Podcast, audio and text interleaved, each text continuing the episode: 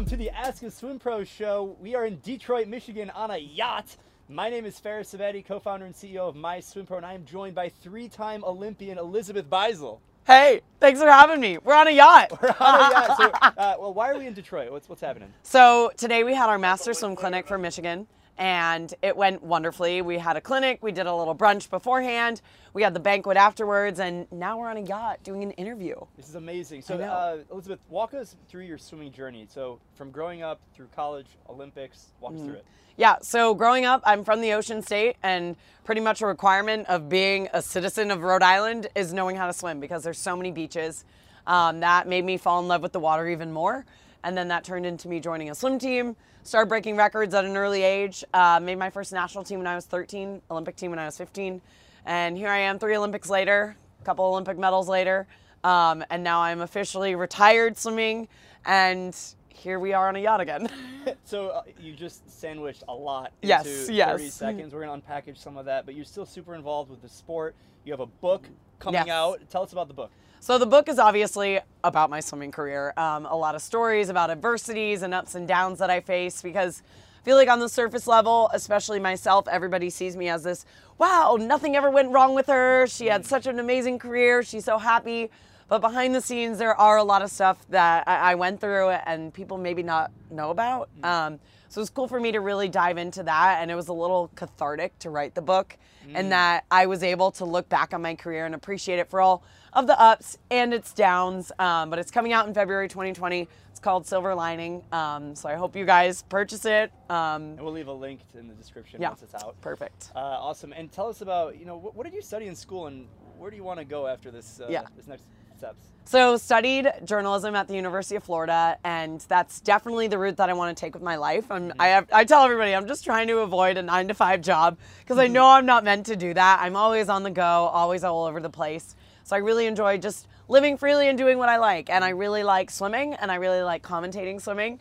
Um, so hopefully one day I'll be able to maybe get on TV by not swimming, but talking about swimming, which so would be you've, ideal. you've already, the TV journey, Survivor. Yeah. Tell us about it. Oh god.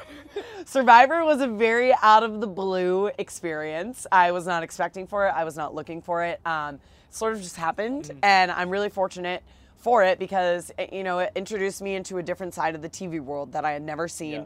Um, it made me appreciate the people behind the camera Mm-hmm. because there's so much work that goes into not even just an interview like this, but in an entire show. Oh, for sure. And to see that firsthand, it was it was mind blowing. So that really made me appreciate that side of it. What, what's your biggest like highlight? And you mentioned one of them in the banquet in Mm-hmm. your swimming career. Yeah. I would say biggest highlight, dream come true moment was making my first Olympic team.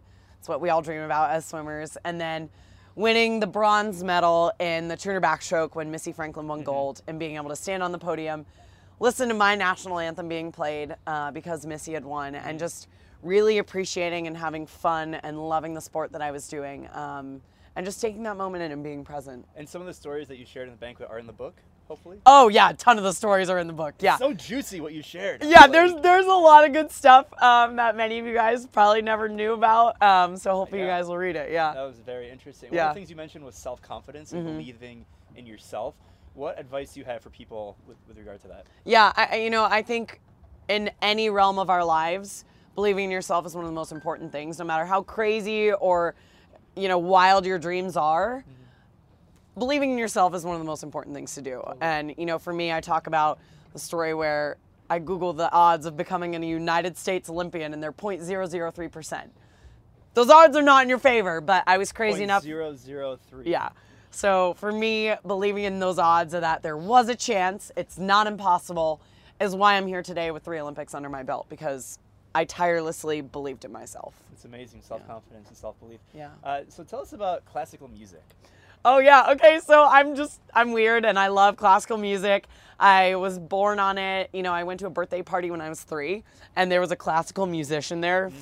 I don't know why, um, but I fell in love with the violin, and so I got a violin that Christmas from my mom and dad, and then started playing piano shortly after. And it was really my it- it was like a release from swimming. It was the way that I sort of stepped out of the pool and stepped into a different realm of life, and I really appreciated it for you know, it just gave me one of those moments where if swimming wasn't going well, I still have violin and piano. And so music has been a huge part of my life, and, and I do talk about it in the book a little bit as well. Um, but yeah, it's a part of me. Not many people know that, but I do love playing music.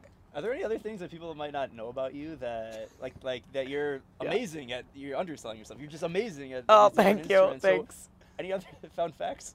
No, I don't No, think so. I- okay. I don't know. Um, I love all things in the water. I love to surf. I love to wake surf.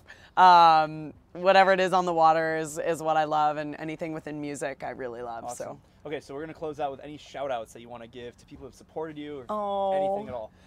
I would love to shout out, you know, the two main coaches that I had in my life, Coach Troy and Chuck Batchelor. Um, my parents, obviously, for driving me to and from practice my entire life. My brother for being my biggest fan. Um, I think those are the most important people in my life. So, shout out to them. Awesome. Shout Yeah. it out. That was the Ask a Swim Pro show in Detroit, Michigan on the Detroit River with three time Olympian Elizabeth Beisel. we'll catch you guys later. Bye. Okay.